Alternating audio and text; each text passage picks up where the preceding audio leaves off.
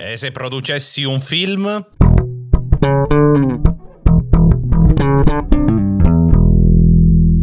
Ciao, io sono Ivan Fucile e questo è Ipoteticas, il podcast che spera di trovare un modo per diventare ricchi e famosi. Spera. Se sono qua a registrare è evidente che ancora non ho trovato un modo per fare soldi realmente. Quindi, il nostro continuativo ricerca fallimentare di una soluzione, proviamo ad addentrarci nel mondo del cinema.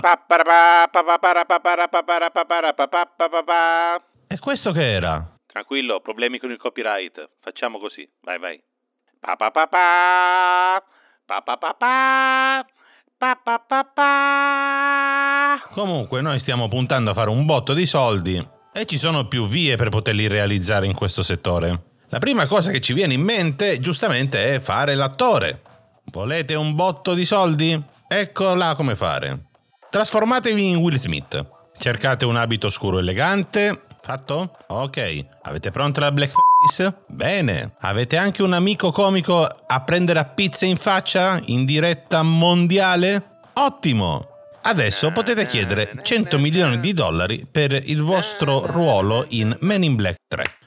Questo è quello che tuttora sembra sia il record di ingaggio per un singolo film. Anche se c'è un ma. Ultimamente la tendenza è che ci siano sempre più attori che fanno anche i produttori, che quindi sono i produttori dei loro stessi film nel quale partecipano e in quel caso magari il cachet è un pelino più basso, ma la percentuale sulle entrate diventa molto più alta. Insomma, vorrei avere il 730 di Tom Cruise dopo che l'anno scorso ha fatto Top Gun Maverick. Sì. Ma per quanto siano numeri comunque alti, eh, si sta parlando di centinaia di milioni di dollari, questi sono ancora numeri da dilettanti. Sai chi altro potrebbe avere grandi soldi da un film? L'autore da cui è tratta l'opera a cui si è attinto per fare il film. Quindi trovate una DeLorean, impostate la data al 1954. Ehi, so che era il 55 nel film, non fate storie che lo so a memoria, ok? Ci serve un anno in più e torniamo indietro nel tempo per pubblicare Il Signore degli Anelli prima che lo faccia Tolkien. E poi aspettiamo. Dopo qualche anno arriveranno i Beatles a chiedere di poter fare un film sulla tua opera. Poi morirai, ma sai che c'è una DeLorean, puoi far finta di non averlo fatto. E poi aspetti finché dei nerd negli anni 2000 decidono di fare quello che non si era mai fatto prima e sganciano 2 miliardi per i diritti sulle tue opere. Non male, vero come cifretta? Se facciamo un rapido calcolo tra il valore e il numero di parole scritte, siamo sui quasi 2500 euro a parola. A parola. Così è un attimo che Mentana mi diventa più ricco di Cristiano Ronaldo, eh? Ma se vogliamo parlare di miliardi, c'è un altro che dobbiamo citare, perché chi altro può guadagnare da un film se non il regista? Anche qua solitamente ai registi viene pagato una quota fissa che viene decisa precedentemente. Ci sono registi che prendono una quota delle entrate, abbiamo visto prima. Poi ci sono registi che dicono: Sai che c'è? Io mi prendo il merchandising. La produzione si mette a ridere e loro, vabbè, chi potrà mai fare tanti soldi con giocattoli e chincaglieria varia? Questo è quello che hanno pensato alla Fox nel 71, quando avevano davanti tale George Lucas. Quindi per i sei anni di lavorazione la Fox se l'è risa. Poi è uscito il primo film e da lì George Lucas ha detenuto sempre i diritti sul merchandising di Star Wars che poi è stato comprato dalla Disney. Lucas si è fatto pagare in azioni della Disney, che adesso ha un patrimonio di approssimativo di 7 miliardi e mezzo di dollari.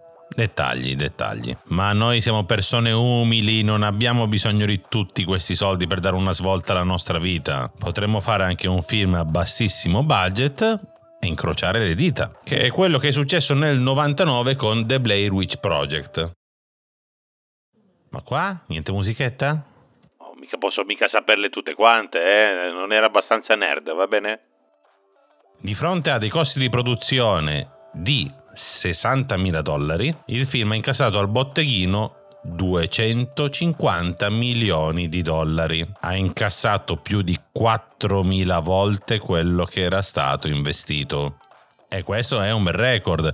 Ok, che Avatar era il film che ha guadagnato più di sempre in tutto il mondo, 3 miliardi, ok, ma ne è costato 250 milioni. Per incassare 12 volte quello che spendi non serve essere James Cameron, ti basta essere un bibitaro a Rimini in estate. Se c'è una cosa che collega tutto quanto è che per fare soldi comunque nel mondo del cinema, che tu sia il produttore, che sia il regista, che sia il, l'attore, che sia lo scrittore che ha messo giù il testo da cui è tratto tutto, ci vogliono anni di lavoro e di sacrifici. Cosa che noi, sinceramente, non vogliamo fare. Onestà intellettuale, eh, mi sembra giusto. Per tirarvela, raga, serve molto meno. Un Oscar è una statuetta di bronzo placcato in oro 24 carati, ma di base sono 3 kg di bronzo. I numeri esatti non sono pubblicati ma la stima per produrre un Oscar è dai 400 ai 500 euro. E per quella cifra lì non serve neanche essere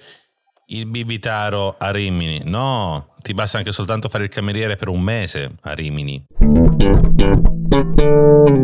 Se ti è piaciuta la puntata, metti segui sulla pagina Instagram di Ipoteticas, condividi con qualcun altro con la passione per il cinema questa puntata.